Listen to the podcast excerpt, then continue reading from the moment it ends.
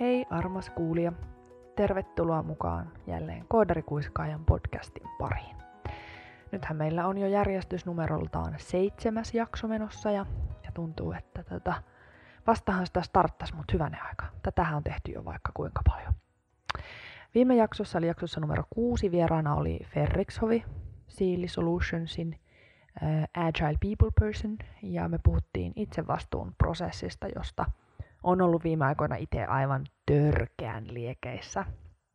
Ja tota, siihen liittyen paljolti blogitekstejä ja muita sisältöjä on saatavilla osoitteessa koodarikuiskaaja.fi. Edelleen lämmöllä ja rakkaudella suosittelen niiden kuuntelemista, tai siis lukemista. Tällä kertaa mulla onkin tosi jännä vieras. Nimittäin on saanut keskustelukumppaniksi Iiro Uusitalon, joka on valkohattuhakkeri, toimii Solitalla ää, tietoturva-asiantuntijana päivisin ja öisin tai lähinnä iltaisin ja ehkä jopa aamuisin hakkeroi menemään. Puhutaan siitä Iiron kanssa kohta lisää, niin kuulet siitä vähän tarkemmin, että mistä on kysymys. Ja tota, muuten aiheena on ehkä tämmöisenä yleisempänä teemana niin kuin etiikka ja, ja vastuu. Et kun koodaaminen, koodi, ohjelmointi, ohjelmistot on kuitenkin enenevässä määrin osa jokaisen ihmisen elämää ja me annetaan niihin aika paljon meidän tietoja, yksityisasioita, jaetaan elämää ja muuta, niin kuka on vastuussa siitä, että se koodi on tietoturvallista ja että meidän elämä on sen ohjelmiston sisällä suojassa. Ei muuta kuin päivän aiheen kimppuun ja teoreettiseen alustukseen. Okei, tämän kerran teoreettinen alustus on superteoreettinen tutkimus. Eli siis tein kyselyn Twitteriin. Kolme päivää annoin sen siellä olla ja, ja tota, kysyin siinä kysy, kyselyssä tai pollissa, että kun ohjelmistossa, ohjelmistosta paljastuu virhe, jonka vuoksi henkilötietoja on vuotanut väärin käsiin, kuka on vastuussa tapahtuneesta? Ja annoin vaihtoehdot. Se, joka kirjoitti koodin, se, joka testasi koodin, se, joka johti projektin vai se, joka tilasi ohjelmiston. Vastaajia tähän kyselyyn ilmestyi 97 kappaletta ja ne jakaantuu niin, että 6 prosenttia on sitä mieltä, että se, joka kirjoitti koodin, on vastuussa. Se oli kaikista pienin osuus. 14 prosenttia on sitä mieltä, että se, joka testasi koodin, on vastuussa.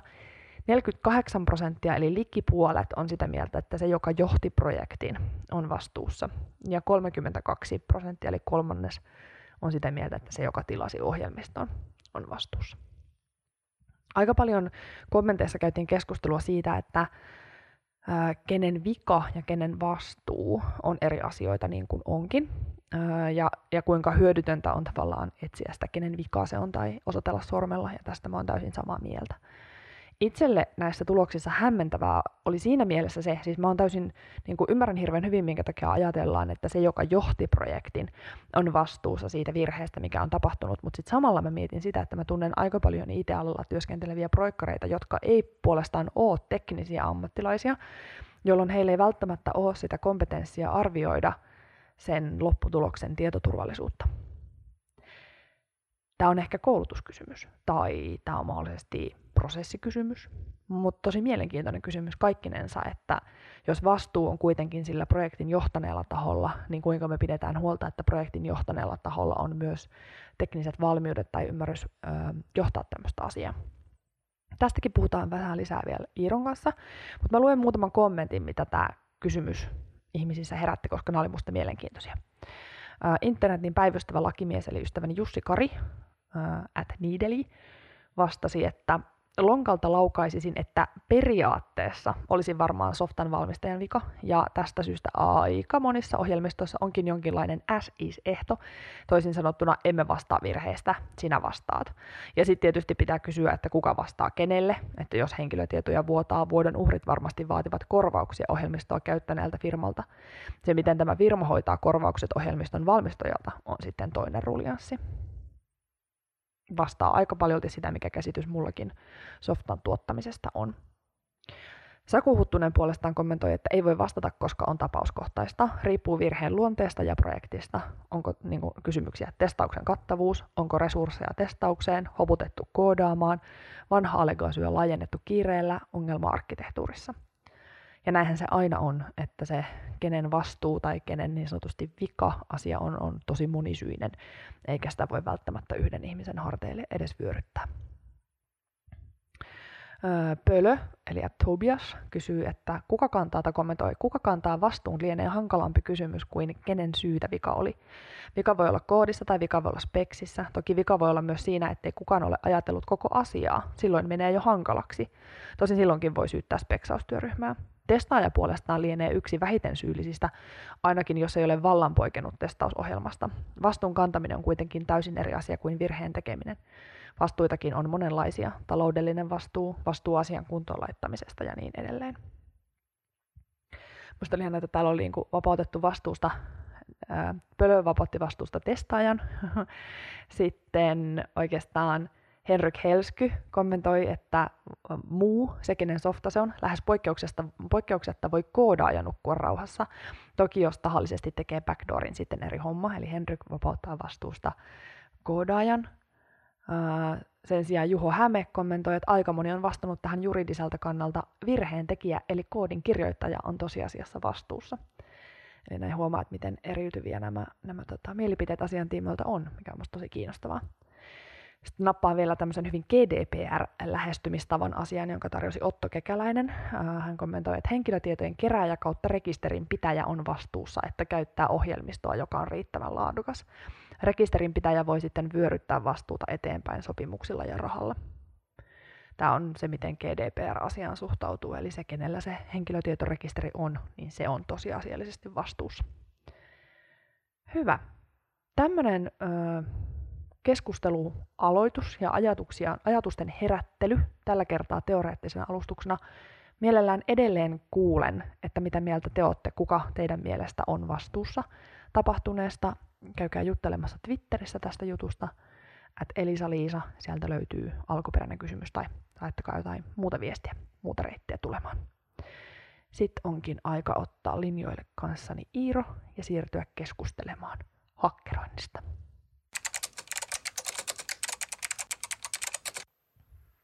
Tervetuloa keskustelemaan kanssani valkohattuhakkeri Iiro Uusitalo. Kiitos, kiitos. Mä lueskelin Twitteristä sitä sun melkoisen pitkää listaa, missä kaikkialla sä vaikutat ja mitä kaikkea sä teet. Niin kerrotko lyhyesti, että mitä kaikkea sä oikein teet? No joo, mä oon niin päivisin, päivisin on oikeastaan Solitalla tietoturva-asiantuntijana ja pilvipalveluita siinä kanssa kattelen, mutta sitten tota, iltasi ja viikonloppusi ja öisi on sitten erinäköisiä rooleja, että, että milloin missäkin, että Disopay-organisaatiossa välissä auttelee ja siellä niin kuin game, game-ryhmässä, joka tekee niin kuin haasteita kautta pelejä sit muille hakkereille ja sitten tota, Tresekissä on jollakin tavalla ollut mukana ennen kuin muutin Tallinnaan, jonka jälkeen perustin Tallinsekin. Ja Tallinsekin hallituksessa on nykyään muun muassa Kanssia. Se on siis tämmöinen niin kuin yhdistys, joka, joka tuo tämmöistä hakkerikulttuuria kaikkien, kaikille tiedoksi. Meetuppi tämmöinen meetup-ryhmä ja sit sitä kautta niin kuin hakkerit voi osallistua sinne wow. tapahtumiin. Mitäs sitten? Sitten on Team Rotissa. Mitä se tarkoittaa? Team Rotti on tämmöinen suomalainen kuuden hengen valkohattuhakkeriryhmä, joka tekee erinäköisiä Muun muassa kuntahaaste on varmaan tunnetuimpia Joo. meidän, meidän niin kuin sai jonkun tietoturva vuoden kybertekopalkinnonkin 2017. Että wow. Siinä oli niin kuin kolme kuntaa kaiken kaikkiaan, mille tehtiin tämmöinen penetraatiotestaus ja sitten ne havainnot, mitä sieltä tuli, ilmoitettiin viestintävirastolle ja koordinointiin eteenpäin niin kuin muille, muille tota, kaikille organisaatioille, ketkä, keneen ne kosketti sitten. Ja, uh, Team Rotti on sillä, että siinä on kuusi vähän eri osaamisprofiileilla var, varustettu kaveria, että Virtasen Antti, toi Harri, Harri, Jarkko, Jarmo, sitten Jake on siinä niin kuin kaikilla vähän erilainen osaamisprofiili, niin hy- hyvin täydentää toisiansa kaikki. Mikä sun osaamisprofiilin palikka on? No mä oon varmaan se yleismies. Ja, no ei, mutta kai, kai mun niinku erikoisosaaminen liittyy enemmänkin tonne niinku Linuxiin ja Linux, niinku, tavallaan infraympäristö on se mun, niinku, mun spesiaali-spesiaaliala. Että. Okei. Ja tavallaan se myös web-testaus, mutta meillä on toi Puttosen Jarmo, joka on vielä kovempi web-pentestaaja kuin meikäläinen, mutta niin kuin meikäläisen osaamishattu on kyllä Linuxin puolella sitten eniten. Joo, tosi kiinnostavaa. Joo. Ja sit sua on nähty Ylen kanavilla. Joo, joo kyllä, joo. Team Wack on sitten taas niinku toinen semmoinen, miten se voisi sanoa, vapaa-ajan, vapaa-ajan projekteista, että siinä sitten minä ja Benjamin ja Laura hakkeroidaan eri asioita kanssa. Että se, on, se on aika pitkälti samantyyppinen ehkä kuin Team Rotti, että me tehdään niin kuin vapaa-ajasta ja tahdosta tehdä niin kuin tämmöistä parempaa turvallisuutta, mutta Team Wackissa on jotain semmoista samanlaista, mutta se on niin kuin tuotettu vaan tämmöiseksi niin kuin ohjelmaformaattiin, että joka, joka, Team Rotti on sillä, että se ei ole niin kuin, me tehdään omasta tahdosta ja halusta niin kuin parantaa tavallaan omaa osaamista ja sitten me ollaan tehty kaiken näköisiä tempauksia just. Ja nyt on kouluhaaste menossa tällä hetkellä. Että Okei, tosi mielenkiintoista. Tässä kuussa olisi tarkoitus testata jotain koulua sitten, että miten niiden kyberturva on kunnossa. Vau, wow, tota kannattaakin sitten seurata. Joo, joo. Korvat höröllä, mutta ehkä silmäkovana. Joo, jotenkin. joo, t- Twitteriin varmaan tulee eniten meidän näitä juttuja. Että Ei muuta kuin i-uusit Twitterissä seurantaa, niin sitten näkee. kun II-uusit. i-i-uusit, niin sitten tapahtuu. Tota, Tuossa äskettäin kerrottiin kuulijoille tämän mun leikkimielisen kysymyksen, tai en tiedä oliko se edes leikkimielinen, se oli utelias kysymys, että miten ihmiset näkee sen, että kun tapahtuu tietomurto ja ohjelmistossa on joku aukko ja, ja henkilötiedot vuotaa, että kuka on niin kuin oikeastaan vastuussa siitä tilanteesta ja mitä mieltä sä oot Iiro, kuka sun mielestä on vastuussa, jos tietomurto tapahtuu? No joo, toi on aika laaja kysymys sillä, että siihen on mahdoton vastata ykselitteisen, mutta niin kuin yhtään tuntematta tai ottamatta kantaa, niin kyllä se johto yleensä siinä niin kuin tä- tämmöisessä tapauksessa, että se riippuu niin paljon, että yleensä noissa niin kuin voi olla, että koodarilla ei ole välttämättä ollut tarpeeksi osaamista esimerkiksi, tai ei ole tietotaitoa liit- niin kuin ollut siihen, mutta sitten se taas heijastuu myös sen johdon vastuulle, että johdon vastuu on kumminkin sitten taas niin kuin hommata koulutuksia ja antaa resursseja siihen koulutuksiin, että kyllä mä, mun on pakko kallistua tässä tilanteessa nyt tuohon johtoon, sen, sen enempää tuntematta tuota, Joo. tuota keissiä. Että.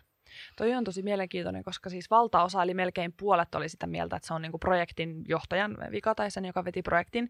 Ja silloin se vielä menee ehkä enemmän niinku proikkarin harteille. Ja sitten mä omasta kokemuksestani, tietysti on siis tosi paljon myös proikkareita, joilla on teknistä osaamista, mutta on Mm. paljon myös proikkareita, joilla ei ole. Mm. Et ei ole niinku edes valmiuksia välttämättä arvioida sitä lopputuloksen tietoturvallisuutta. Tuossa on varmaan jonkinlainen niinku vastuu ja osaamisen välinen gappi.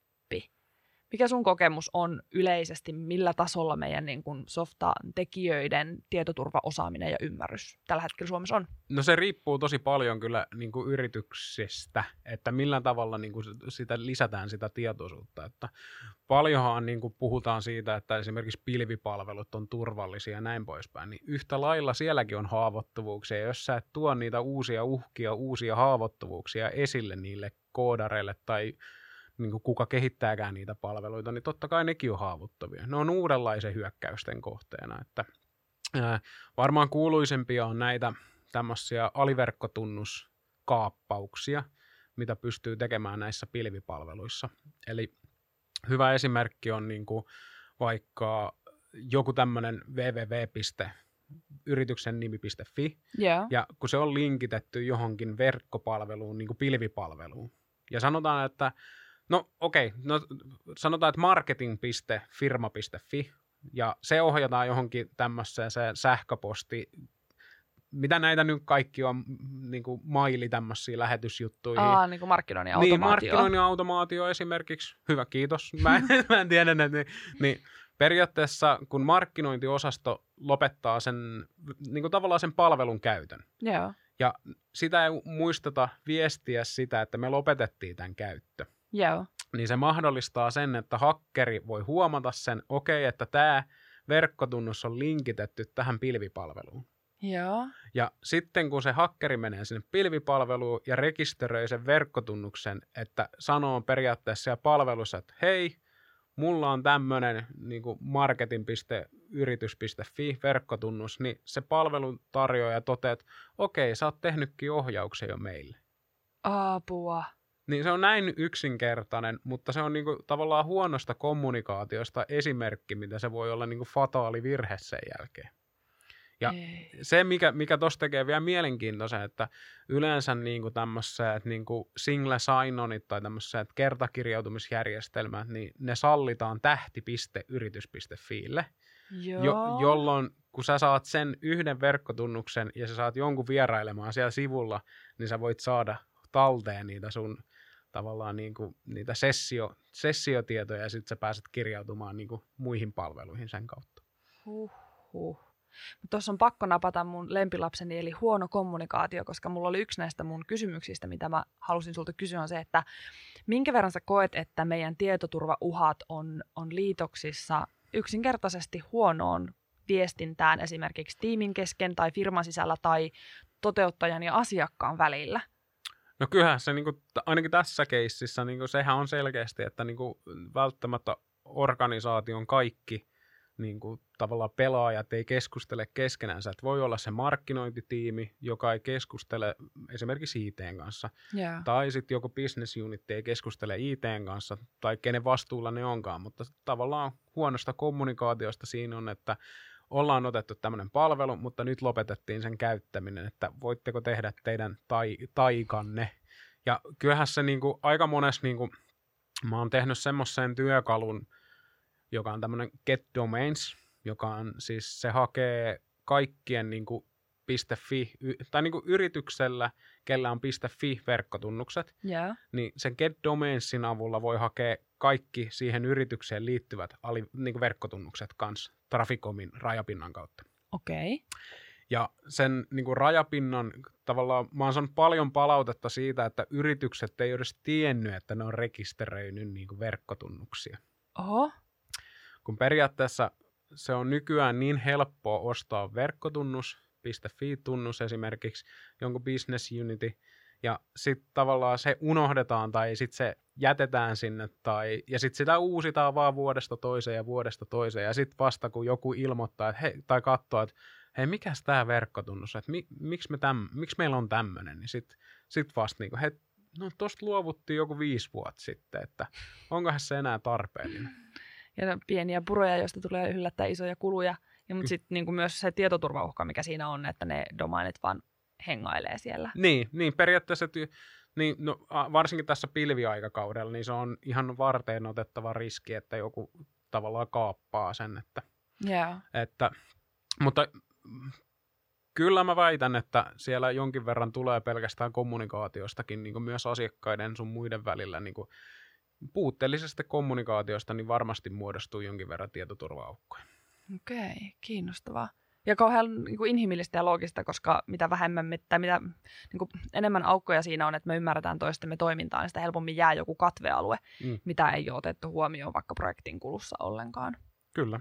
No tähän katvealueeseen liittyen voidaan palata takaisin siihen alkuperäiseen teemaan, eli siihen kuka kantaa vastuun. Mä oon miettinyt paljon, niin kun, mulla on paljon lähipiirissä koodareita ja mä oon miettinyt sitä semmoista niin vastuuta ja tuskaa siitä, että, että luo tähän maailmaan jotain ja pitäisi jotenkin pystyä menemään takuuseen siitä, että se on turvallista ja että sitä on niin kuin hyvä ja turvallista ihmisten käyttää. Mm. Ja sitten samalla, niin kuin, että voiko koodarikaan nukkua oikeastaan koskaan yötään hyvin. Tuolla oli myös yleisökysymys sulle, että voitko sä nukkua öitäs hyvin, kun sä tiedät, minkälaisia aukkoja täällä on, mutta mut kysytään kummatkin kysymykset. Kysytään ensin, että voiko koodari nukkua yönsä hyvin? Niin kuin, saako koodari synnin päästön siitä, jos jos hän on tehnyt parhaansa, mutta siellä ei ole silti kaikki tietämys.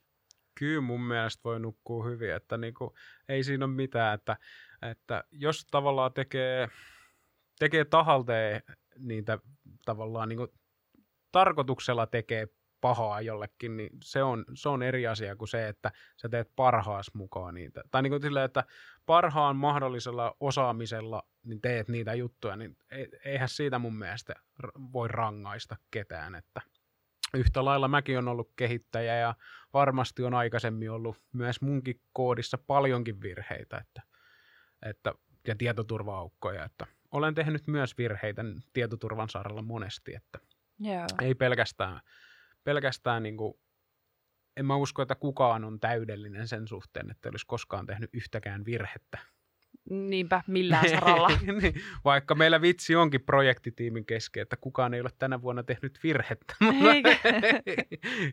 Kyllähän se aika valetta on. Että... Niin, monta semmoista virhettä saattaa olla, että ei sitä vielä tiedetäkään Niin. te- tehneemme ennen Niin. kuin sitten vasta myöhemmin. Ja, No. ja sitten tässä niinku hyvä, hyvä huomata myös se, että niinku, ää, jos sä pidät itse ajan tasalla, tai jos sä käytät, niinku, varsinkin jos koodarit käyttää tavallaan, uu, uu, tavallaan uusinta mahdollista versio jostakin komponentista. Joo. Esimerkiksi aika moni koodari käyttää jotain valmista tämmöistä frameworkia, Joo. niin siinä frameworkissa itsessään on mietitty paljon tietoturvajuttuja. Mutta sanotaan näin, että jos ohjelma on tehty kymmenen vuotta sitten, Joo. Ja sanotaan nyt, että nyt on kymmenen vuotta ja hypätään kymmenen vuotta eteenpäin, niin on tullut aivan uudenlaisia hyökkäyksiä ja todenne, ää, se sovellus, mikä oli kymmenen vuotta sitten tietoturvallinen, ei päde enää, niin kuin, että niitä pitää päivittää niitä sovelluksia. Että se, se ei, ei saa tuudittautua siihen, että jos joku on hyvin tehty ja tietoturvallinen nyt, niin se tulee olemaan sitä kymmenen vuoden päästä. Joo. Ei missään nimessä. Niin. Kun mietitään tästä niin kymmenen vuotta taaksepäin sitten, niin eihän semmoisia hyökkäyksiä, mitä niin kuin nykyajan niin kuin web-sovellukset on, niin kuin, tai niin kuin tunnistettuja hyökkäyksiä web-sovelluksia kohtaan, niin nehän on ihan arkipäivää, mutta kymmenen vuotta sitten ei osattu edes ajatella sitä niin kuin sillä tavalla, että sitä voisi joku väärinkäyttää. No ei varmaankaan niin, ja jotenkin mua aina viehättää ja hiityttää se Hyppösen TED-puhe, jossa se kertoo niistä ensimmäisistä viruksista ja miten ne kertoivat olevansa viruksia ja, ja tota, niin keskelle ruutua tulee joku ambulanssi tai pommi. Et vähän eri kaliberin asioita, tosin siitä saitaa olla ehkä enemmänkin kuin kymmenen vuotta aikaa. Mutta kuitenkin, että jotenkin tuntuu siltä, että, että jokaisen olisi hyvä aina välillä muistuttaa, että missä me oltiin kymmenen vuotta sitten ja missä me ollaan nyt ja missä me ollaan taas kymmenen vuoden päästä, mikä on jotakin ihan muuta kuin nyt. No mites, nukutko sä yösi hyvin? No, vaihteleva. Et ky- Kyllä mä, kyl mä kohtalaisen hyvin nukun, että eh, jos mä antaisin niin näiden vainota mua, niin eihän mä, mitä, mä viettäisin täysin unettomia öitä. Että okay. koitan tehdä parhaani ja nukun sen mukaan sitten. joo. Tarkoittaako tämä sitä, että jos me tiedettäisiin me muutkin, mitä täällä tapahtuu, niin meistä kukaan ei kohta nukkuisi enää? Niin no, eikö tämä näin on, että tieto lisää tuskaa, mutta annetaan sen olla sitten niinku tiettyjen ihmisten harteilla tuska. Siellä on ne muutamat, jotka ei nuku. Siitähän on semmoinen hauska kuvakin, semmoinen näistä johtaja, johtajatason, en tiedä, ootko nähnyt, mutta siinä on, että millä tavalla niin nämä C-luokkaiset johtajat nukkuu, niin siitähän on semmoinen, että toimitusjohtaja nukkuu himenen huonosti, sitten siellä on talousjohtaja niin kuin ihan kohtuu hyvin nukkuu, ja sitten siellä on se, niin kuin se tietoturvapäällikkö, joka ei nuku ollenkaan. Oi. Sitten on semmoinen piir, piirrosvitsi, tai niin semmoinen piirroskuvakin, että ei. si, siellä on niinku kuvat niinku sängyistä ja sitten se on vu, sijattu se tietoturvapäällikön vuode. Oi ei. Voi tietoturvapäällikkö porka. tota, mm, no palataan hetkeksi tuohon, että kuka on vastuussa, eli siihen, että jos se, joka tekee koodin tai se, joka testaa koodin tai se, joka johtaa projektin tai tilaohjelmisto, niin minkälaista roolia valkohattuhakkerit ja pentestaajat ja muut näyttelee tässä kuviossa sun mielestä?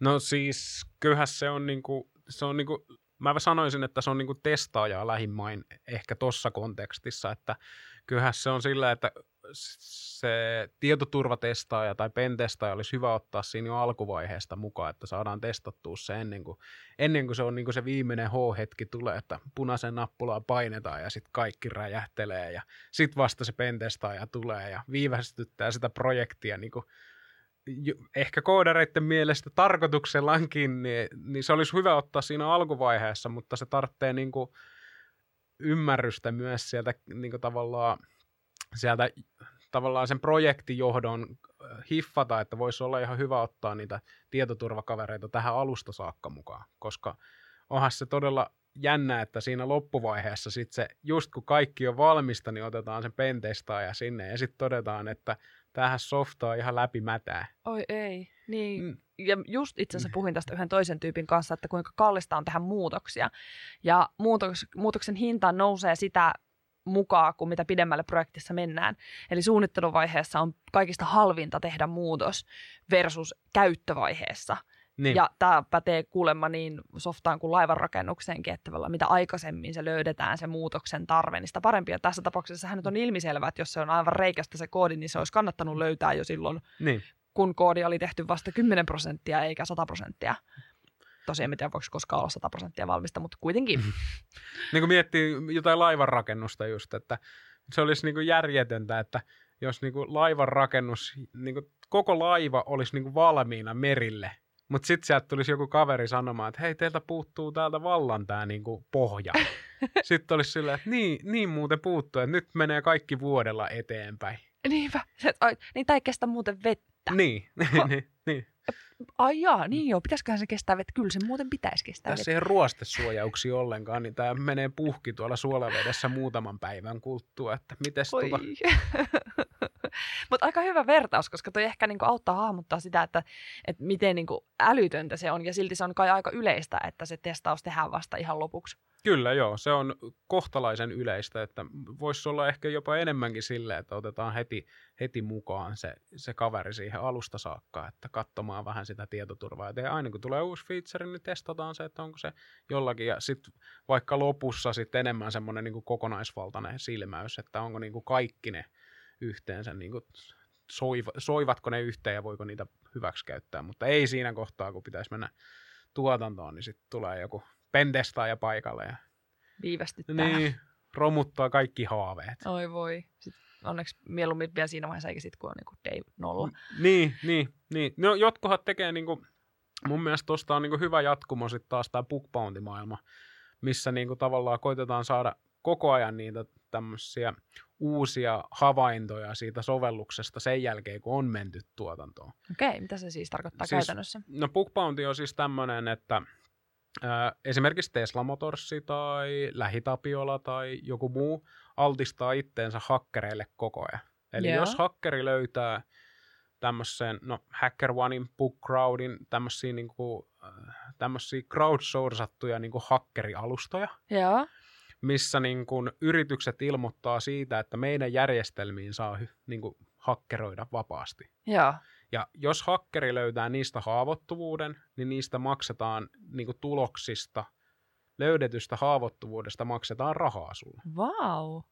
Niin tavallaan se on aika hyvä jatkumo, vaikka sulla olisi, niin kuin, vaikka sulla olisi parhaimmat asiantuntijat käytössä niin kuin heti alusta saakka, niin eihän se sovelluksesta tee niin kuin 100 prosenttista tietoturvallista. Mm. Mutta sitten kun on paljon ihmisiä katsomassa tavallaan myös jälkeenpäin sitä, sitä sovellusta, niin sieltä voidaan löytää semmoisia, mitä ei välttämättä ole miettinyt se ensimmäinen kaveri. Et sillä ei ole välttämättä ollut tietotaitoa just siihen haavoittuvuuteen, kun sitten taas tällä toisella kaverilla on. Ja se on mun mielestä aika hyvä jatkumo tavallaan ja työkalu siihen, että voidaan niinku tavallaan saada, saada tosi monipuolisesti eri haavoittuvuuksia tietoa sieltä.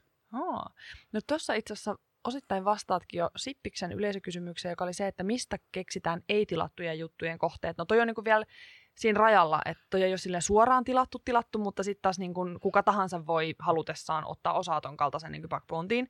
Joo. Ähm, Mutta jo, niin mä ehkä tässä kysymykseen varmaan viitataan sille, että niinku, et, niinku testataanko tavallaan luvatta. mm, testaako luvatta? En. En testaa luvatta, että mun työssä on sillä, että saattaa tehdä jotain havaintoja, mitkä vois mahdollisesti olla, että mä teen tosi paljon niinku tämmöistä osinttiä, eli niinku tämmöistä haen julkisista lähteistä erinäköisiä juttuja ja teen tutkimusta sen pohjalta.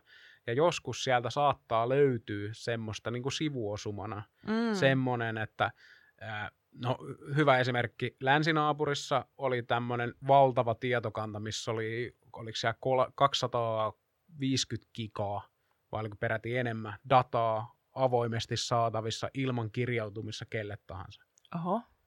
Niin Uhuh. tämmöinen, tämmöinen niin löytyi sivutuotteena, kun mä tu, tutkin muita, muita palveluita ja niin kuin, niin kuin tein, tein tavallaan tämmöistä, miten se voisi sanoa, tutkimustyötä. Ja sitten tämmöisiä löytyy aina välissä vahingossa.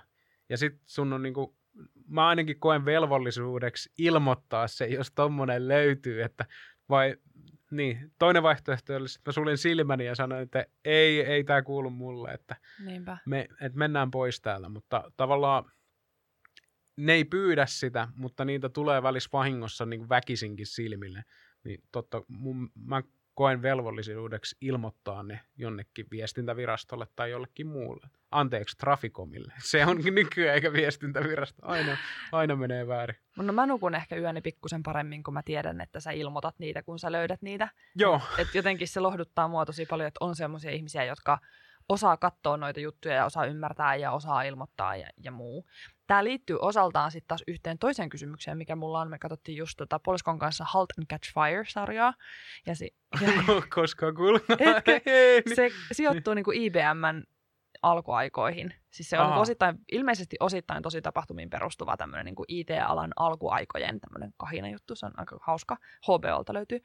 Öö, ja tota, siinä oli viime jaksossa just niinku, tavallaan oli sitä aikaa, kun CFAA tuli voimaan. Kun sehän on jostain 80-luvun lopulta.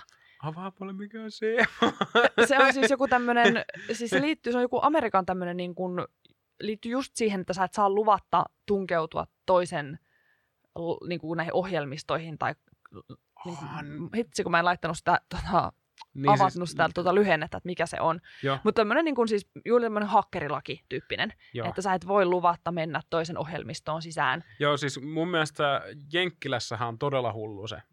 En ole lakiasiantuntija, mutta mitä mä oon ymmärtänyt, niin sä et saa edes modifioida sun niinku maatalouslaitteita, koska sulla on tavallaan lisenssi tai silleen. Aa, Niin okei. mä veikkaan, että se liittyy, en ole asiantuntija, mutta mitä mä oon kuullut, että ää, niin mun, se saattaa liittyä tähän, että tavallaan lisenssiehdoissa sä olet hyväksynyt jo, että sä et saa niinku millään tavalla ns. tutkia sitä tai parannella tai mitään muutakaan. Joo. Ja niin kuin EU-ssahan se laki on vähän niin kuin löyhempi noihin, että jos sä ostat laitteen ja sä tutkit, miten se toimii, ja jos sä et niin kuin hyökkää tavallaan sinne vastapuoleen, Joo. niin sä saat tehdä sitä laillisesti, koska se on sun oma laite ja sä saat tehdä sun omalla laitteella, mitä sä haluat. Okei. Niin tavallaan ää, tämmöistähän mä harrastan jonkin verran, että mä ostan jonkun laitteen ja sitten mä tutkin, miten se toimii, miten se kommunikoi, mitä se lähettää. Niin sä voit tehdä semmoista vapaasti ja välissä sieltä se on saattanut löytääkin jotain niin kuin, aika isojakin juttuja. Saatko siis tehdä ton EU-ssa myös amerikkalaiselle laitteelle? Ää, hyvä kysymys. En ole lakimies, niin en osaa vastata, mutta en mä ainakaan vielä ole joutunut siitä niin kertaakaan niin kuin, niin kuin vaikeuksiin. Että En ole, en, en ole kyllä matkustanut Jenkkilääkään. tuleeko stoppi lentokentällä. Anteeksi, myös Uusitalo. Mister Uusitalo, te ette kyllä saa tulla maahan. Joo, joo, eikö se Estassa pidä nykyään antaa kaikki Twitter-handlet ja kaikki muut, niin se voi olla vähän, että Oho, voi olla ihan mielenkiintoinen reissu, kun sinne menee puskemaan noin. selvästi. Mutta toi oli just se, mitä mä olisin tavallaan halunnutkin kysyä, että miten niin kuin Euroopassa miten Euroopassa suhtaudutaan valkohattuhakkereihin ylipäätään hakkerointiin. Ja sitten, että sä sanoit, että okei, että että firmat voi ilmoittaa, että täällä on tämä softa, että tänne saa vapaasti hyökätä ja saatte palkinnon, jos löydätte täältä jotain. Joo, mutta Mutta se, se koski vaan niitä bookboundeihin, jotka on niinku vähän kartalla, Joo. kartalla niinku yrityksiä tai ovat halunneet lähteä siihen mukaan. Että Suomestahan löytyy niinku F-Securelta, Lähitapiolalta, Vismalta, ketäs muita on vielä.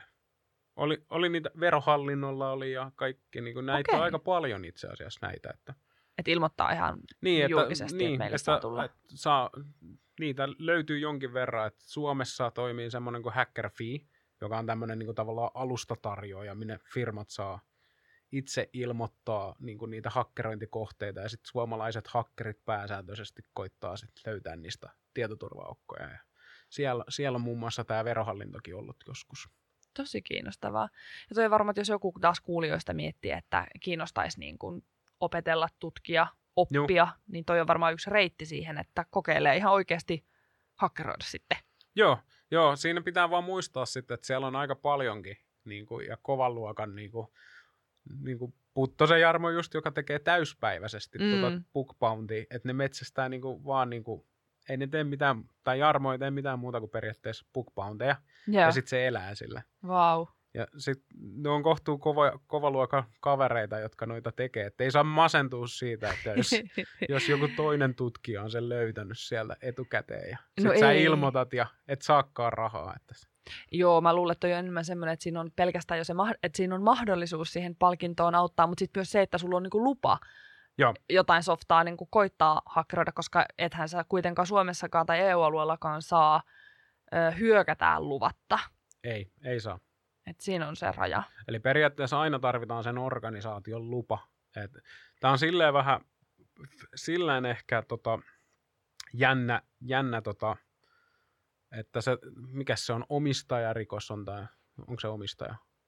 Taitaa olla jo. Joo, omista, Asiaomistaja. Ah, kyllä, asiaomistajarikos, että periaatteessa aina kun se organisaatio kokee, että se on tullut hyökätyksi, niin se, kun se nostaa sitä syytteen, niin sit sä olet niinku potentiaalisesti syyllinen siihen rikokseen. Että sille, silleen se on, että sen takia esimerkiksi Traficomin toi kyberturvallisuuskeskus on hyvä ollut siinä, ainakin itselle ollut silleen, että jos on löytänyt vahingossa jotain, niin kuin noiden tutkimusten seurauksena, niin sitten kun ilmoittaa sinne, niin ne tavallaan käsittelee sen luottamuksella ja ne pystyy niin kuin sinne vastapuoleen organisaatioon sanoa, että tämä on esimerkiksi, tää löy- ne ei välttämättä julkaise sitä löytäjän nimeä, Aivan. niin, ja sitten kun se on vielä tuommoinen tavallaan virasto tai tuommoinen mikä valtiollinen toimija, niin sitten se on niinku herättää ehkä enemmän luottamusta kuin yksittäinen Iiro, Iiro Tampereen, Tampereelta, joka sitten löytelee noita. Niin.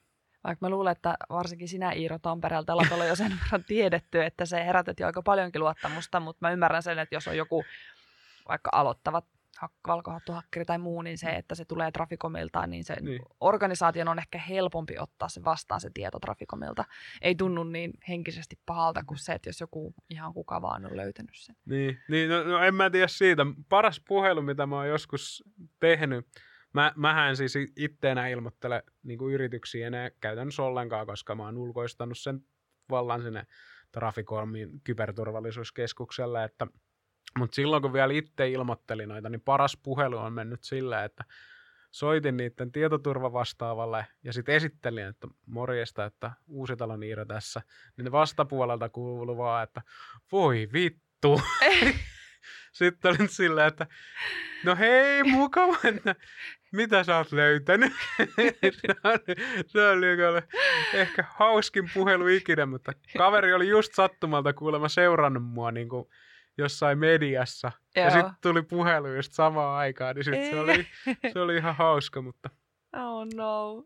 toisaalta meni sitten viestikin ihan hyvin perille, että Varmasti, koska tiesi heti, mistä on kysymys. Joo. Ja oli kyllä ki- oli tosi kiitollinen, että tein ilmoituksen sinne, että sattumalta löytyi, niin oli, oli kiitollinen siitä, että ilmoitin heille, että enkä, enkä lähtenyt niin koeponnistelemaan järjestelmiä itsenäisesti sille. No sepä se. Ja, ja oikeastikin musta tuntuu, että jokainen järkevä organisaatio on kiitollinen, jos saa kiinni tällaisen asian mieluummin valkohattuhakkerilta kuin että mustahatut puolestaan tekevät omiaan eivätkä kerro.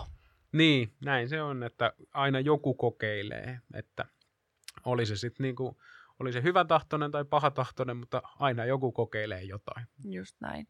Tähän väliin itse asiassa tajusin, että en, nyt vaan oletin, että kuulijat tietää, mikä valkohattuhakkeri on, mutta siis eikö nyt, jos mä nyt on oikein itse ymmärtänyt, niin te olette niin kuin hyvishakkereita, eli te pyritte löytämään ja estämään ja ilmoittamaan.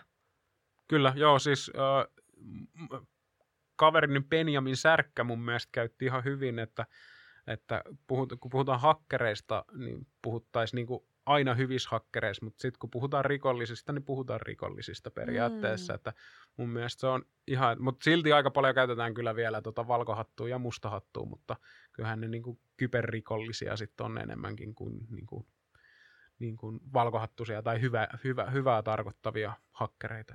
Joo, just näin. Musta on aika kiva, koska sitten taas hakkeritermi olisi kiva jättää niin kuin hyviksille, Niin, koska joo. se on kuitenkin aika katuuskottava. en mä siitä tiedä. Mu- musta se on. Tätä, ää, It, itsehän käytän aina välissä niin tietoturvatutkijaakin, mm, koska varsinkin tuommoisessa vähänkään niin vanhoillisempia organisaatioita, niin se hakkeri on sille aina he, niin kuin heilahtaa kohtuu semmoinen niin kuin defensiivinen sille, että, että älä tuu meidän kylälle tyyppinen, tyyppinen, niin mun mielestä tietoturvatutkija on aika neutraali, mutta silti tarkoittaa sama asia periaatteessa. Että Just näin. siihen tulee ehkä vähän semmoinen parempi ihminen. Kyllä uskottavuus niin, myös. niin, niin. Toi on varmasti totta, että hakkerius itsessään herättää varmaan kaikenlaisia tunteita. Joo. Ja yksi ö, yleisön kysymys olikin, että mikä on sun mielestä suurin gäppi siinä mielikuvassa, mikä ihmisillä on hakkereista? Tiedätkö tämä huppu päässä ja nahkahanskat kädessä koodaava tyyppi? Ja sitten siitä, mikä hakkeri ihan oikeasti todellisuudessa on. Joo. Mikä on ni- niinku gäppi siinä? Niin siis se, se on valtava se käppi. Eikä, Mä, mä oon joskus naurannut sitä, kun just näkee näitä niinku, mikä se on tää CSI Cyber. Tää, niinku, se, se, on niinku parasta viihdettä ikinä. Niin siinähän niinku just, no en mä tiedä onko siinä varsinaisesti näitä stereotypisia hakkereita, mutta niinku aina terminaali on mustalla pohjalla ja vihreätä tekstiä. joo, Aina. Sitten ne on pimeässä. joo, toi on muuten jännä. Miksi? Ja huppu päässä, niin kuin aina. Mä en tiedä, mä siis, mä inhoon käyttää hupparia. Ja sitten sit, sit, tota, niin kuin, mulla on aina joku neule tai teepaita tai joku. Ja mä inhoon tehdä pimeässä duunia. Niin sitten on niinku silleen, että ja aamuisin mä oon kaikista tuottavimmalla niinku Eikä. heräämisen jälkeen. Niin sit se on just niinku aivan päinvastainen, että sen kun sä saat kahvin käteen, meet koneelle, avaat verhot, nautit, niin löytää parhaimmat pukit. Eikä. Ja sitten on silleen just niinku pä- äärilaita on silleen, että kolmelta yöllä löytää niinku huppu päässä niinku mustassa huoneessa näytövalossa. Ja nykyään alkaa olla silleen iällä, että sun on pakko olla se lisänäyttö, muuten sä oot ihan, niinku, ihan jumissa niinku kaikki paikat, että jos sä teet niinku pelkällä läppärillä monta tuntia duunia, niin eihän siitä tule mitään. Seuraavat päivät on ihan yhtä tuskaa, kun sä joudut syömään puranaa. Eikä. niin ehkä se on niinku kohtuu kuvaava se, että pitää olla hyvä näyttö, tarpeeksi korkealle saa. Mieluiten vielä sähköpöytä, että voi seistä välissä. Ihan samalla lailla kuin nor, niinku normaali toimistotyöntekijä niinku, on aika paljon, niinku, silleen niinku, on ehkä lähempänä kuin se, mitä, niinku, mitä meistä maalataan. Että. No se on musta ihan mahtavaa, koska se on nimenomaan se mielikuva on se yö ja Niin. musta. ja sit sä oot semmoinen niin linnunlaulu ja verhot auki ja kahvikuppi. Joo, ja sitten välissä sauvajumppaa siinä väliin. jo, mä en muista kenen kanssa me sitä naurettiin, että me voitaisiin tehdä semmoinen niinku erilainen semmoinen hakkeri, tämmöinen kuvakalleria. Mutta se olisi niin tylsää, kun kaikki on niinku just silleen, että, että hakkerit hakkeroita. Ja sitten siinä olisi joku tyyppi, tonto, ha- mikä tämä on tää harjanvarren kanssa, niinku, vei ni, niin ke, keppijumppaa, ettei niskat vei niin välissä kahvakuuloa, että, että niinku paikat aukeaa, niin se on, se on, se on niinku se totuus siitä hakkeroinnista, että Hmm. et, ku- varsinkin silloin, kun aivot lyö tyhjää, niin lähde lenkille. Joo. Se on, on niinku ihan sama. Tai sitten, jos niinku aivot lyö tyhjää, käy suihkussa tai tee jotain muuta välissä tuut sit hakkeroimaan uudestaan. Just näin. Näetkö sä niin kuin, hakkeroinnin semmoisena pulmapelitehtävänä vai onko se enemmän semmoinen niin kuin joku metodi? Siis mä käytin joskus tämmönen, että hakkeriointi on niinku pettymyksestä toiseen kulkemista. ja se on niinku äh, leuka kohti rintaa ja uusia pettymyksiä kohti. Että sehän on niinku, se on niinku tämmöistä niinku pulma kautta semmoista. Niinku, no, pakohuone on itse asiassa todella hyvä kuvaus hakkeroinnista. Oi, mä rakastan pakohuoneita. Niin, no sit sä rakastat hakkerointiakin. Ei kun- vitsi. Mutta si- siinä on niinku oleellista periaatteessa periksi antamattomuus Joo. se, että sä osaat vähän ehkä soveltaa sitä tekniikkaa ja osaat, no pitää ymmärtää tekniikkaa sen verran, että sä ymmärrät, miten jonkun pitäisi toimia. Joo. Ja sitten kun sä spottaat semmoiseen paikan, jossa se poikkeuksellisesti käyttäytyy, niin sitten sä alat niinku kuormittamaan tai testaamaan sitä, että minkä takia se toimii niin poikkeuksellisella tavalla. Ja sitten sieltä mahdollisesti löytyy sitten jotain, jotain uutta.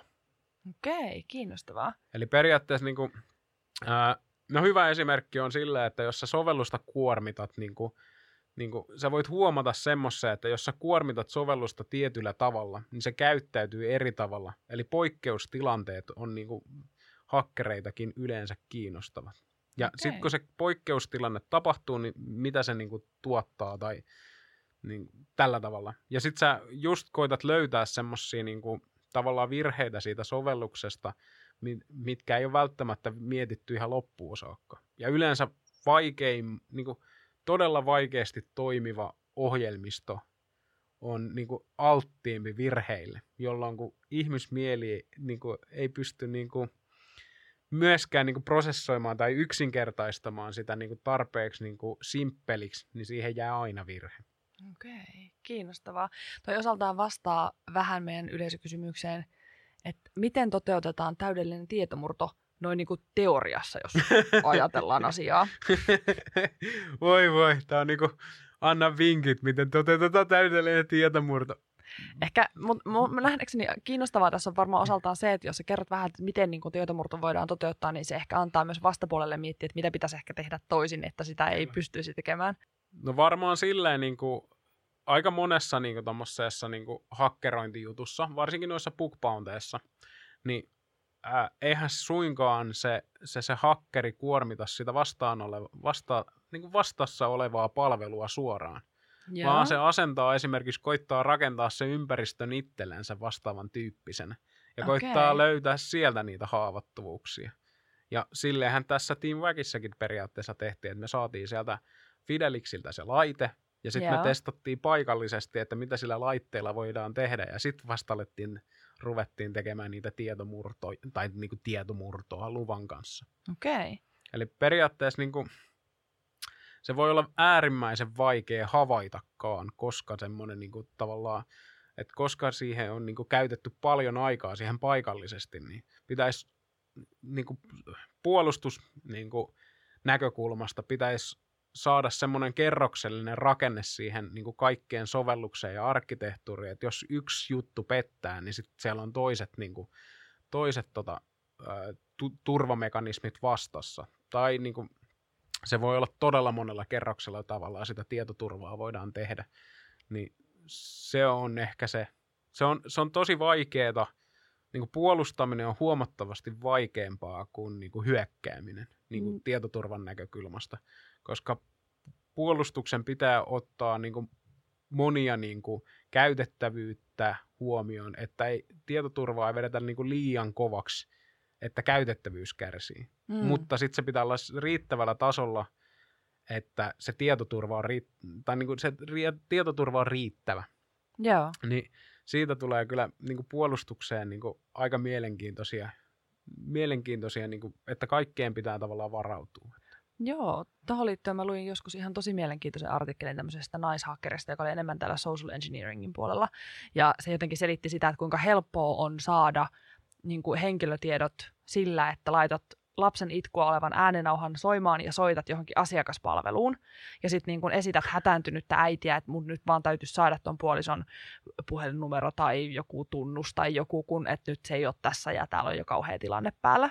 Joo. Ja sitten kun ihminen haluaa olla hyvä asiakaspalvelija, niin aina sanotaan, että pitäisi olla pelisilmää, että, että joo, että sä voit niinku käyttää omaa harkintaa, että voitko sä antaa sen tunnuksen, jos on joku hätätilanne tai vastaava.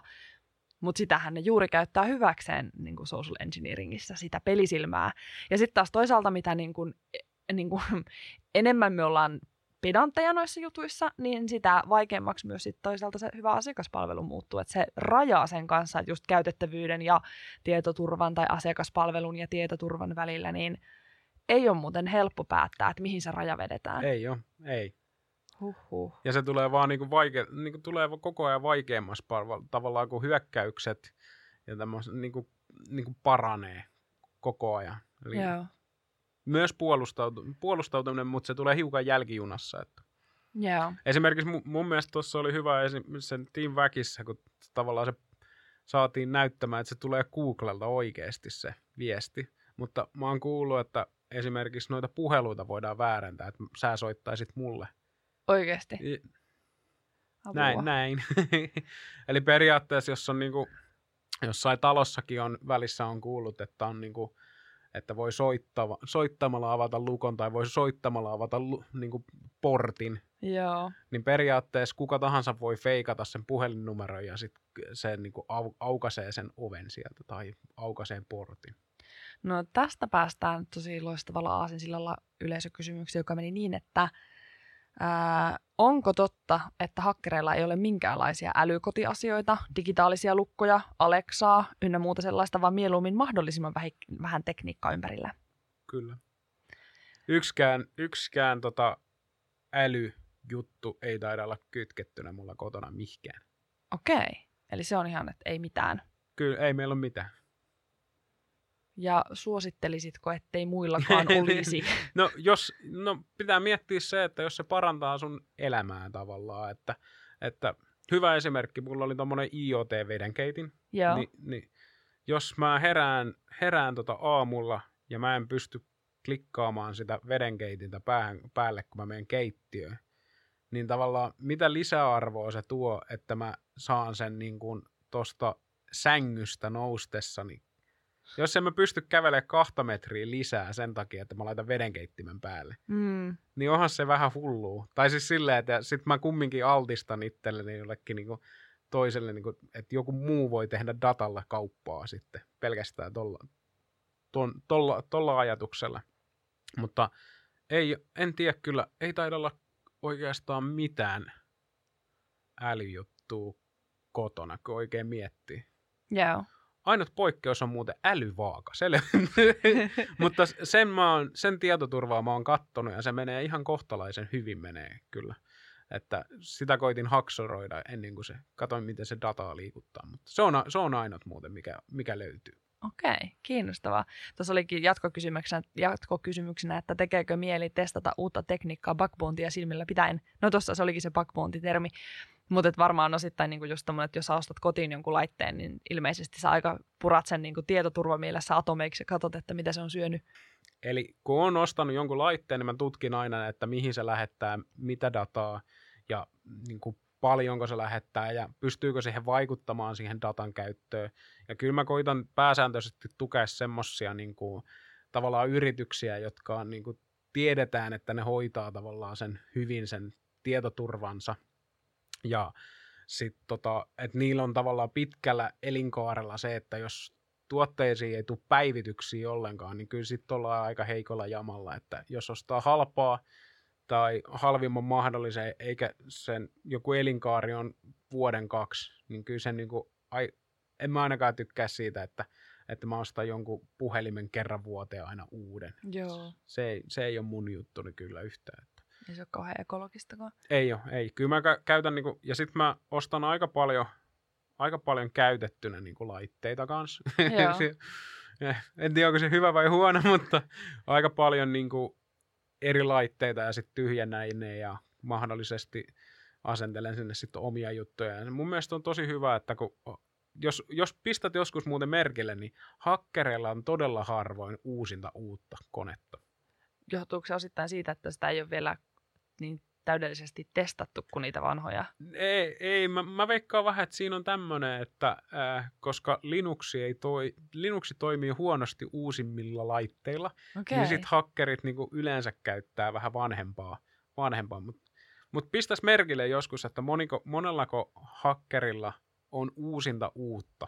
Okei, täytyykin Et kiinnittää huomioon. Todella, todella harvalla on uusinta uutta, että ne yleensä käyttää jotain vanhempaa läppäriä. Et Toki jos, jos joku kuulija nyt kuulee ja tietää, että on hakkeri, jolla on uusinta uutta, niin voi ottaa yhteyttä. Mutta, Joo, mutta mä veikkaan vähän, että hakkereille ei ole se, niin kuin, ne ei mene siellä niin kuin trendin kärjes, vaan ne tulee vähän perässä ja silleen ehkä varovaisemmin sen, sen, sen uuden tekniikan suhteen, että ne eikä katso, että monet niin kuin, on käyttänyt sitä ja sitten ne ehkä taipuu sen massan mukana sitten jälkeenpäin.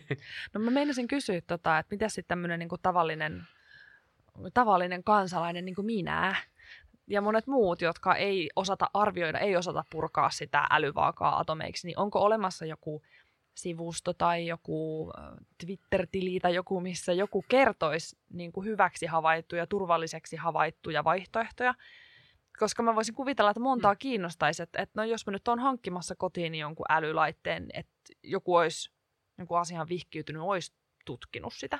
Niin mun mielestä tästä mä muistan kuuleeni tämmöisestä, mä en muista mihin se oli, mutta olisiko tulossa tämmöinen niin kuin, tavallaan IoT-leima tai tämmöinen niin kuin, periaatteessa, Aa. mikä kertoisi sen, että nyt, nyt mä en muista keneltä mä sen kuulin ja mihin se liittyy, mutta tämmöinen, että niin kuin laitteissa itsessään tulisi niin kuin jatkossa olemaan sen tietoturva-asteet ja kuinka kauan se on niin kuin voimassa tavallaan ne päivitykset sun muut.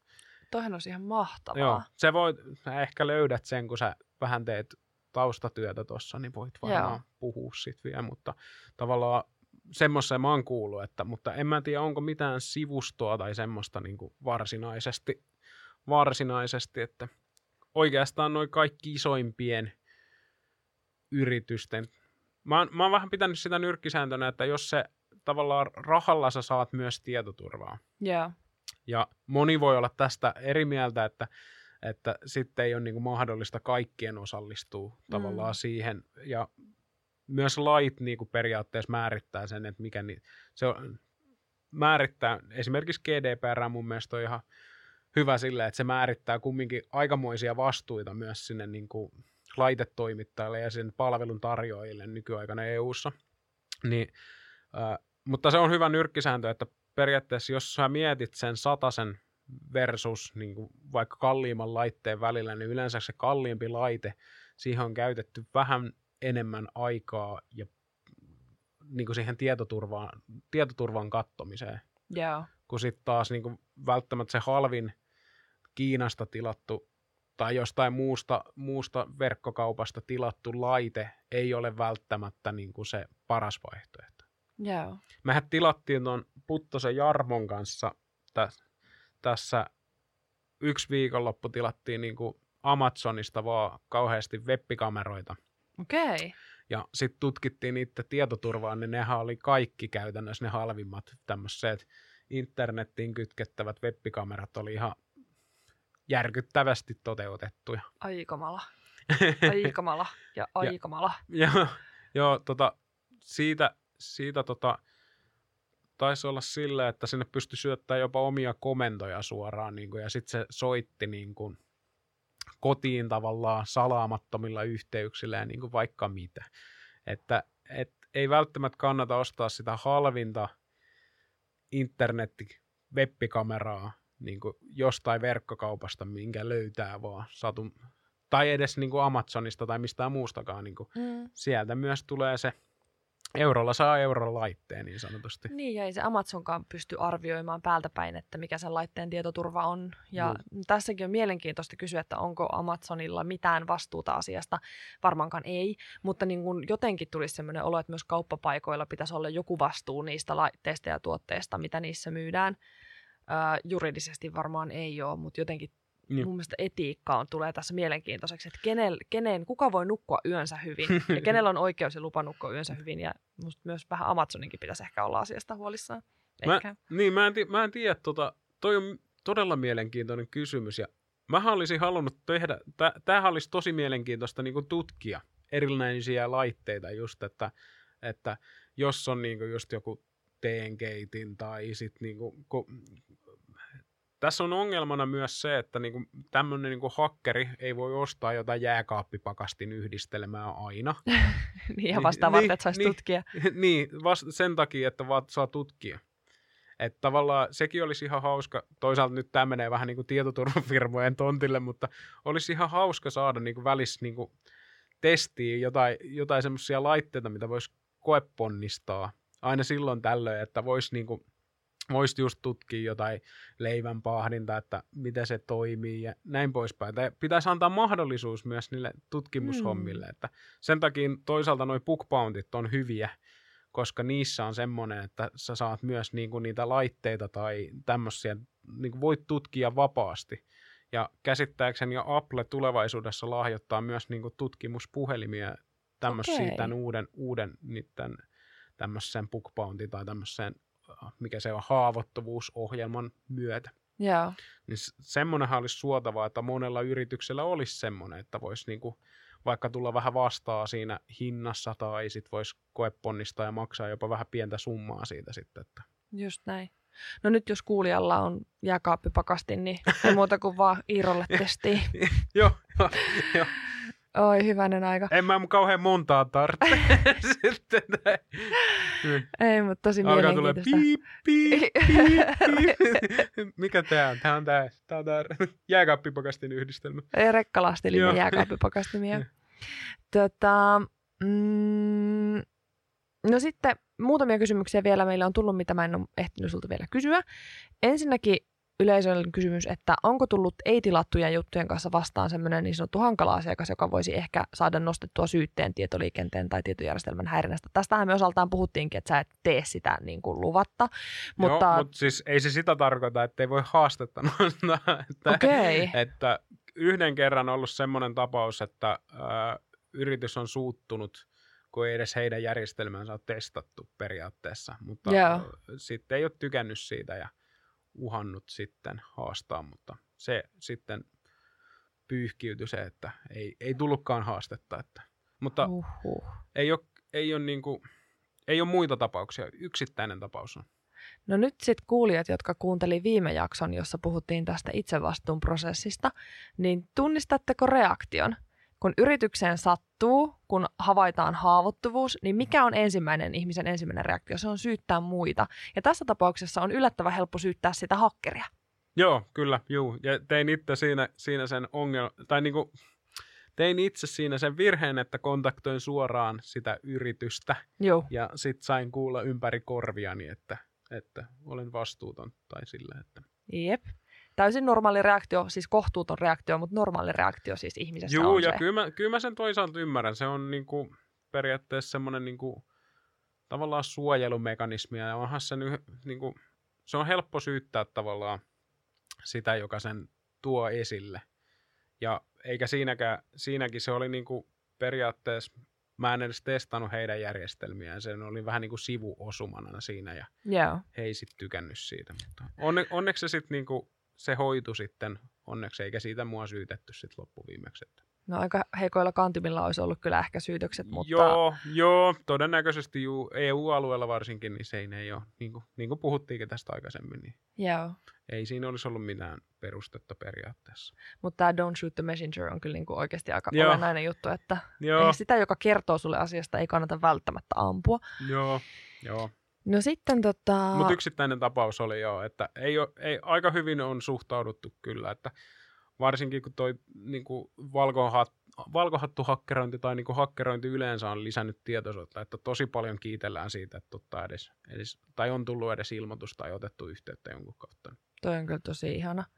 No sitten toinen, tai liittyen osittain tähän, miten keksitään ei-tilatut jutut, tai en tiedä liittyykö se siihen, mutta kuitenkin, jos saisit päivän toimia mustahattuna ilman seuraamuksia, mitä tekisit tai yrittäisit? Ai voi.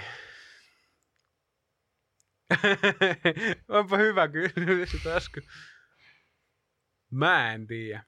Mä, voisin, mä varmaan kokeilisin sitä jotain pankkisektoria, vaan ihan Ui. niinku, ihan niinku, tai sitten toinen, toinen, no, tää on vähän vaikea taas, että ää, niinku sairaalan tietoturva kiinnostaa aivan törkeänä, Joo. mutta niinku itteä pelottaa se myös, että jos sä niinku teet tavallaan vahinko, vahingossa niinku tapat jonkun, Mm.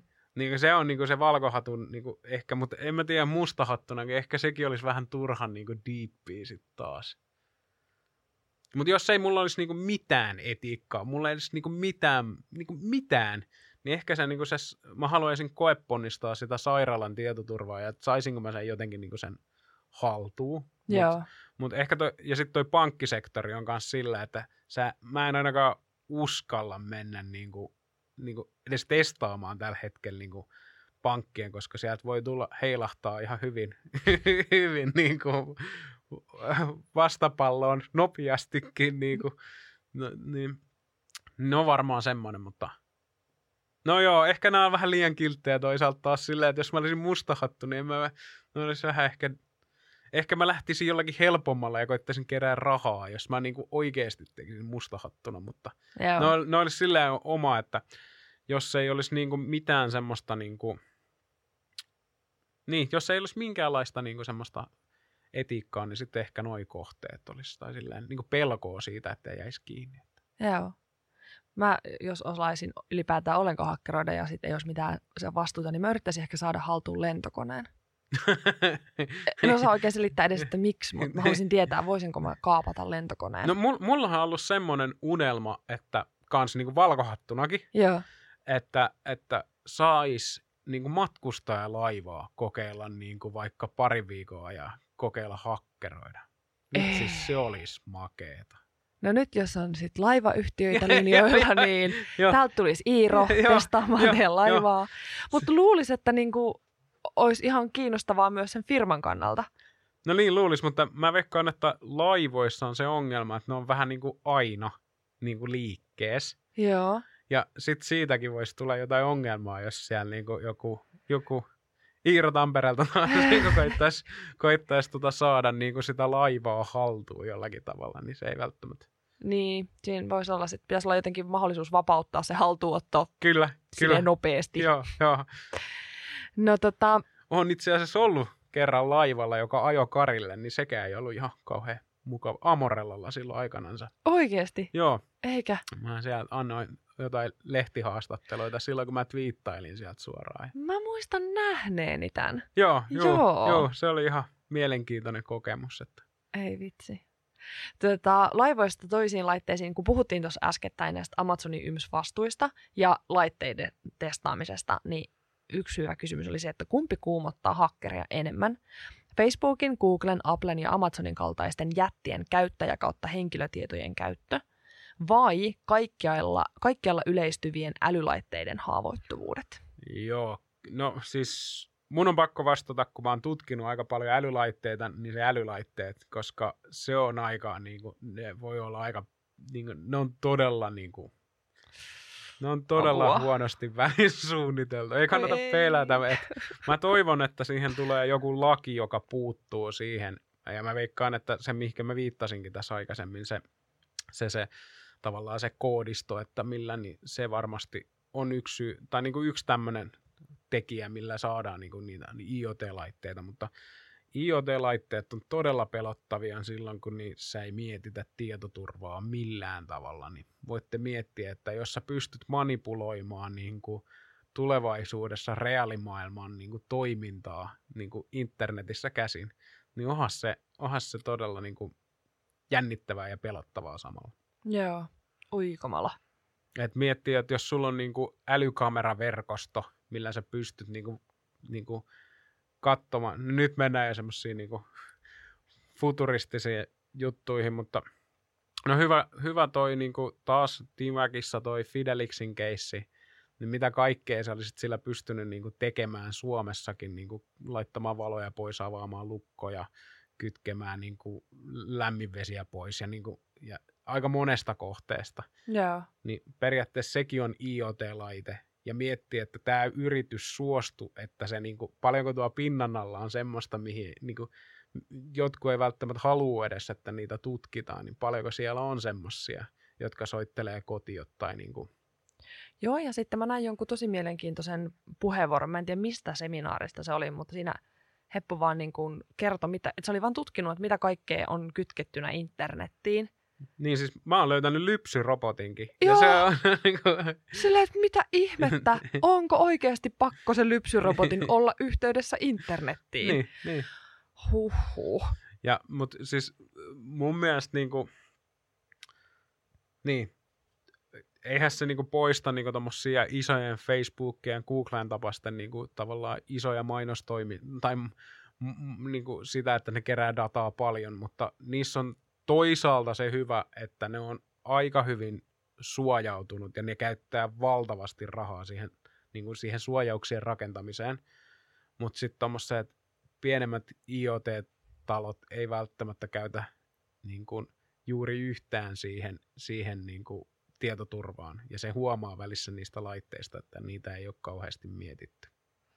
Jotenkin vissi ajatellaan, että ei kukaan näitä nyt sillä lailla, ketään tämä nyt muka kiinnostaa, mutta yllättävän kyllä kiinnostaa. No sitten tämmöinen vähän enemmän tämmöinen kuin, ha, ähm, toimintaan ja, ja ihmistilanteisiin liittyvä kysymys kuulijalta.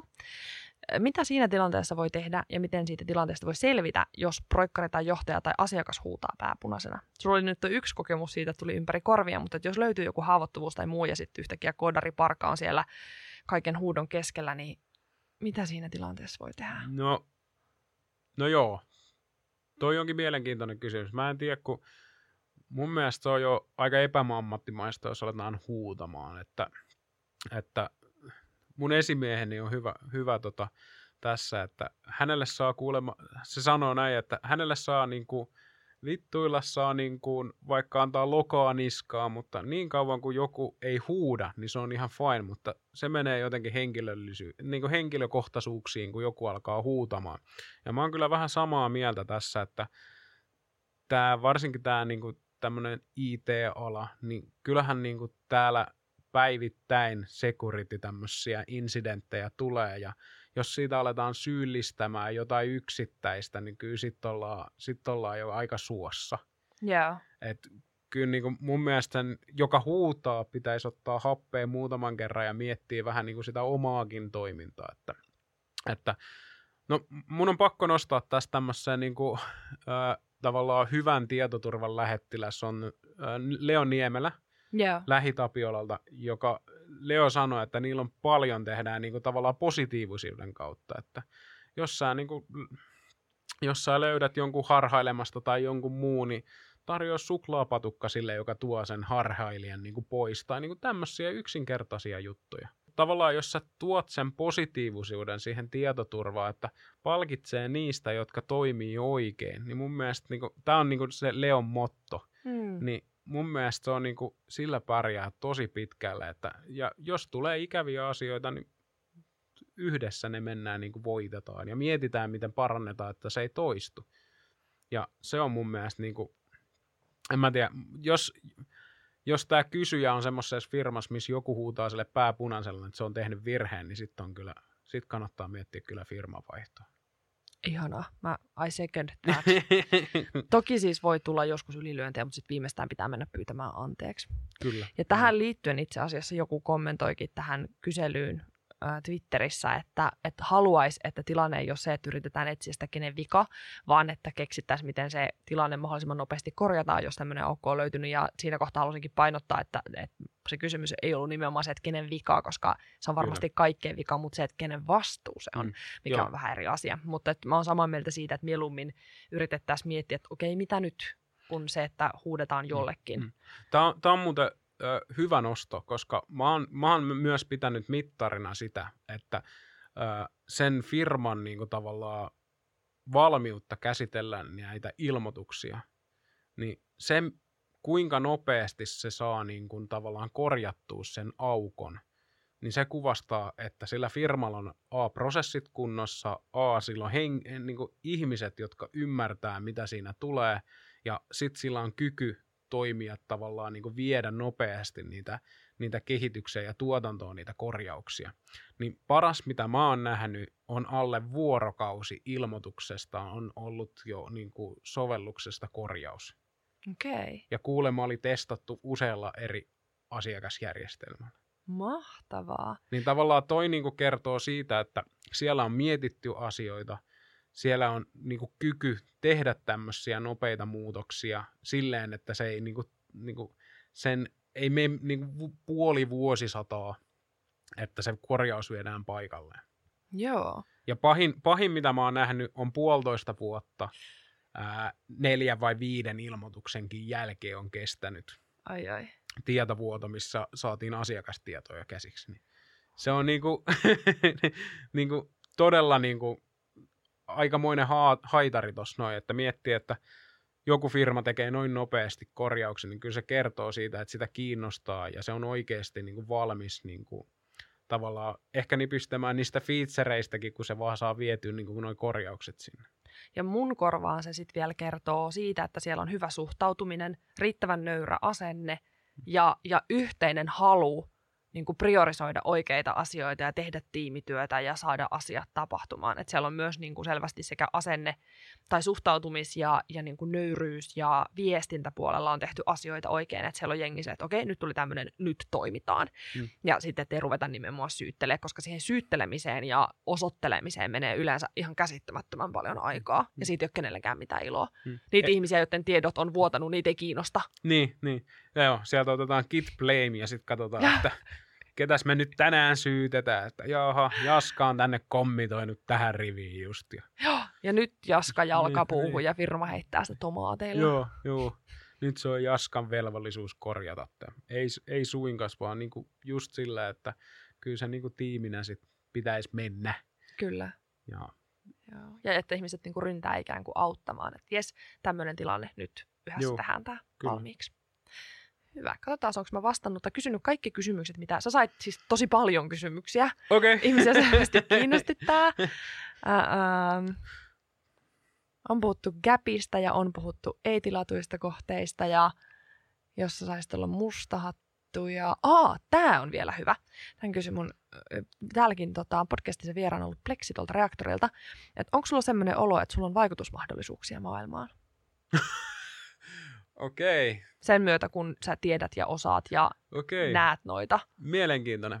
Varmaan niin kuin sillä omalla kapealla sektorilla niin var- on. Tai siis sillä, että, että vaikutusmahdollisuudet varmaan liittyy siihen, että kyllä kun ilmoittaa jonkun haavoittuvuuden, niin kyllä siihen ky- kysytään sitten aina, että miten, miten, niin kuin, miten meidän tulisi korjata tämä tai millä tavalla tämä pitäisi tehdä tai tällä, että välissä niitäkin tulee. Ja, niin kyllä, kyllä silleen, ja varmaan niin kuin jotkut asiat on muuttanut tätä maailmaa niin kuin näillä meidän löydöillä jollakin tapaa. Tai ainakin organisaatioita, jos ei maailmaa. Ja mä jotenkin hatarasti toivon, että ihmiset niin kuin näiden asioiden tiimoilta, mitä itsekin on tehnyt, niin on herännyt vähän siihen. Niin kuin myös, myös me suomalaiset, että ei aina oltaisi niin sinisilmäisiä, että ei kukaan meitä, meidän salasanoja uudelleen käytä tai että se, se, tota, se joku komea sotamies, joka ottaa Facebookissa yhteyttä, ei ole välttämättä se komea sotamies. Tai niin kuin, tämmöisiä juttuja, niin kyllä mä toivon, että näillä on ollut jotain vaikutusta niin kuin, ainakin organisaatioihin, kenen, tai niin kuin, mä teen tosi paljon niin kuin organisaatioille ja niin kuin, siihen organisaatioiden turvallisuuteen, niin toivo, toivon, että olen ravistellut jotakin, niin ehkä sitä kautta myös muutosta on tehnyt. No olet ainakin ravistellut minua. Minä en ole koko maailma, mutta olen yksi yksilö. Et oot, ja varmasti ehkä kuulijoissa tapahtuu muutoksia tai tota, ajatuksia herää. Toivotaan ainakin näin. Mutta mut en mä tiedä, pystykö mä vaikuttamaan siihen suuntaan, mutta ehkä mä oon pystynyt niinku ravistelemaan toiseen suuntaan, sanotaan näin, että silleen tavalla. En, en, en mitenkään hallittuun muutokseen, mutta niinku, Kyllä mä uskon. Ennen kuin lopetetaan tämä mielenkiintoinen ja ajatuksia herättävä keskustelu, niin kerro vielä kuulijoille, että mistä sut löytää interwebseistä, jos haluaa lukea näistä jutuista lisää tai jos on muuten kiinnostunut, niin mihin suuntaan kannattaisi lähteä. no mä suosittelen itse tota Twitteriä, että mä en oikeasti kauheasti. Ja Irkki, jos Irkkiä käyttää, mutta mä en tiedä. Sieltä löytyy Voltake nimellä, tupla V:llä. Ja sitten Twitterin puolelta se iuusit, niin sieltä löytyy. Et ne, ne on oikeastaan ne kanavat, mistä mut ehkä parhaiten ta- tavoittaa. Ja entäs sitten, jos koodaria kiinnostaisi oppia lisää tietoturva-asioista tai ottaa näistä asioista selvää tai vaikka opiskella näitä juttuja, niin olisiko sulla jotain hyviä vinkkejä, että mihin suuntaan kannattaisi lähteä? Joo, itse asiassa jos koodari kiinnostaa tämmöinen infra ja tämmöinen, niin joka liittyy kyllä vahvasti myös tietoturvaan. Aika moni hakkeri on niin kuin, taustaltansa joku tämmöinen infra, infrasäätäjä. Ja toisaalta poikkeuksiakin on, ja sitten ne on spesiaaleja siinä sovelluksen teko, teossa ja niissä puolessa, mutta Hack the Box EU on tämmöinen todella mielenkiintoinen niin kuin pelillistetty tämmöinen äh, tavallaan koneiden, tai niin kuin, siellä on yksittäisiä koneita, ja sit sun pitää tunkeutua sinne koneeseen niin kuin tämmöisellä alemman tason käyttäjänä, ja sit sä voit niin kuin, koittaa päästä myös sinne ylläpitäjäkäyttäjätunnukselle. Ja ne on suunniteltu ne, ne koneet sillä tavalla, että niissä on aina, tavallaan, että niin kuin, kun se on suunniteltu, että niissä on joku reikä, niin se on niin kuin tämmöinen tosi mielenkiintoinen niin kuin löytää ja porautua sinne, että voi käyttää niin kuin viikkojakin siihen, että sä löydät sieltä jotain. Ja sit siitä saa aina pisteitä, kun sä laitat sinne Hack the Box EU-hun se, se, sen, sen niin kuin tavallaan, kun siellä on, tulee semmoinen, puhutaan tämmöisestä kuin Capture the Flag, Joo. niin sieltä tulee semmoinen niin kuin, numerosarja, tämmöinen hashin näköinen, missä on erinäköisiä kirjaimia ja tämmöisiä. Ja sitten kun sä syötät sen sinne palveluun, niin sitten sä saat aina siitä pisteitä. Ei vitsi. Hack the Box EU. Joo, joo. Kaikki. Muistaakseni se osoite on, mutta Googlella löytyy, jos ei muuten. Että Laitan myös show notesiin. Joo, tuossa oli itse asiassa hyvä tarina, kun ää, yksi Tallinnassa asuva kaveri, joka ei asu enää Tallinnassa, niin halusi olla parempi kuin Team Rotti siinä. Joo. Ja ää, se oli nuori kaveri, olisiko ollut 16 silloin, kun mä hänet ekaa kertaa tapasin, vai 17. Ja se halusi olla parempi kuin Team Rotti siinä Hack the Box EUssa. Toi Virtasen Antti on todella paljon jossain vaiheessa teki Hack the Boxia, ja se kaveri on siellä nyt top ykkösen vai top kolmen joukossa. Ja Aha. se pääsi sen seurauksena töihin niin kuin Saksaa tietoturvatestaajaksi periaatteessa, kun se niin kuin innostui siitä ja sitten se oli niin kuin pelkästään sitä. Joo.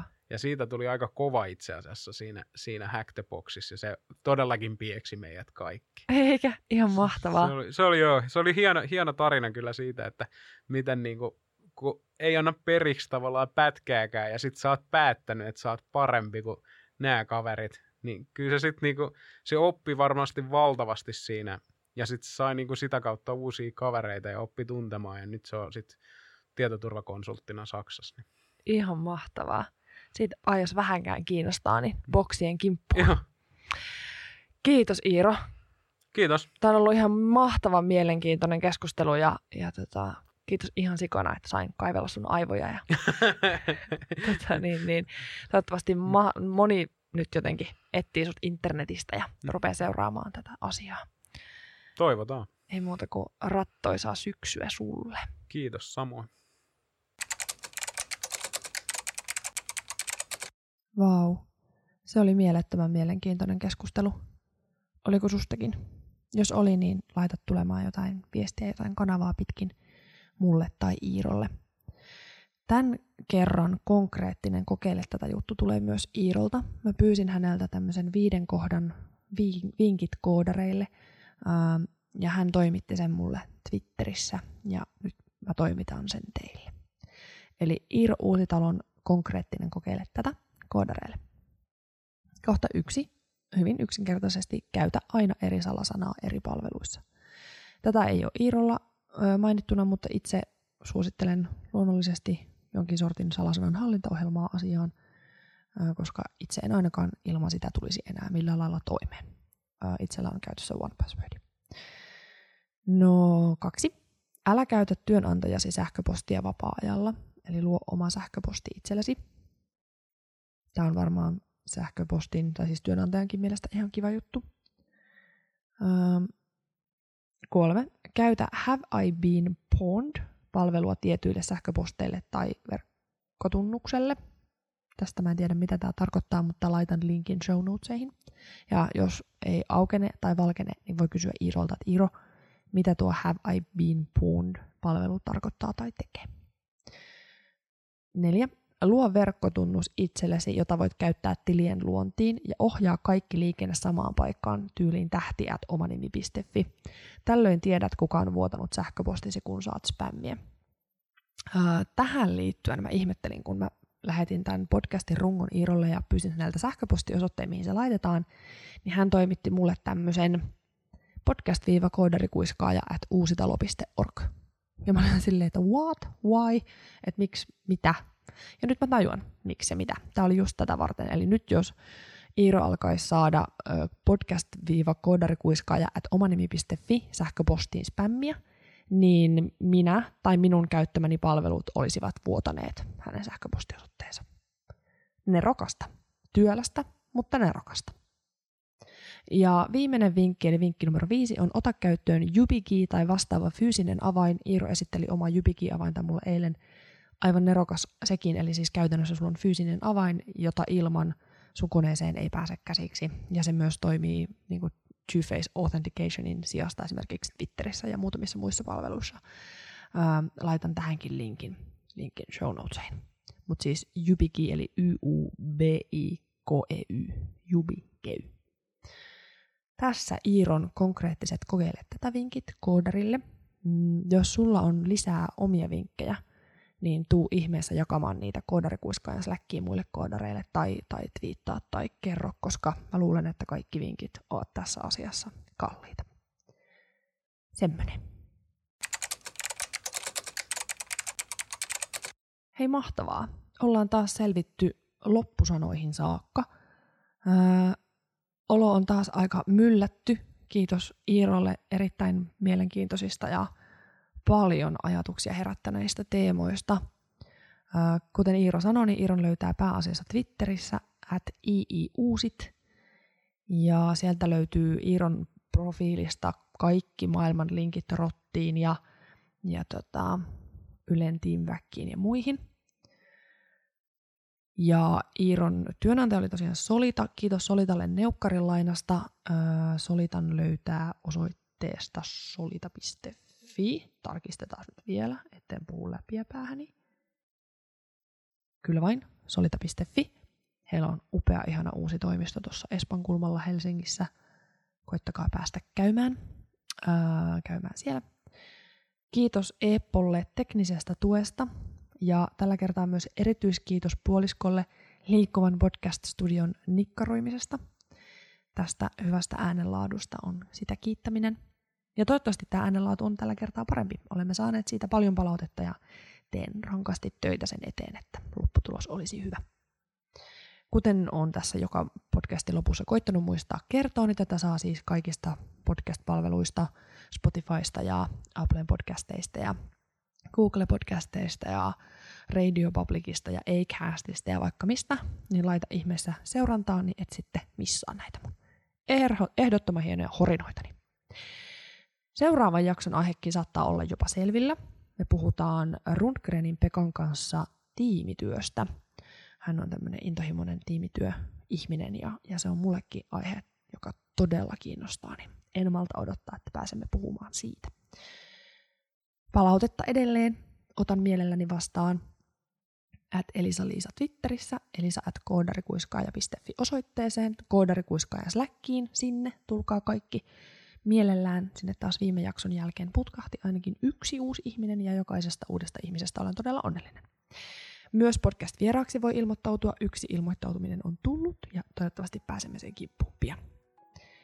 Siinä varmaan olennaisimmat ö, kiitokset ja kuulumiset itse kullakin osapuolella. Kiitos kun kuuntelit tänne asti ja aurinkoa sun päivään.